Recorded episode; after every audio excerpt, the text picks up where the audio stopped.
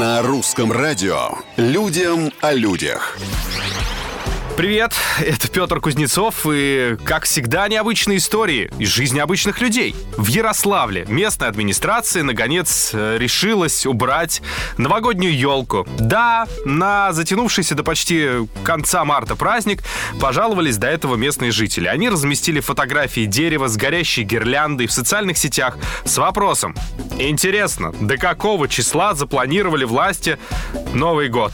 На вопрос о том, почему елка так долго стояла в новогоднем облачении, представитель дирекции городских парков культуры и отдыха ответил, чтобы радовало жителей. Ну, видимо, радости уже достаточно. Людям о людях.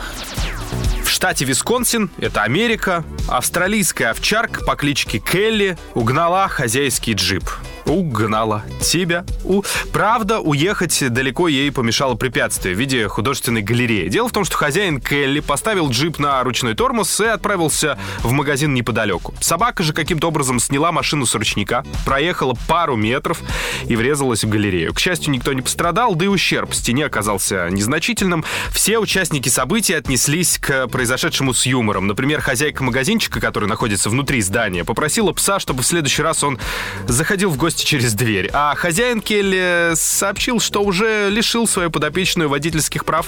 На сегодня все. Совсем скоро новые истории и новые герои. Пока.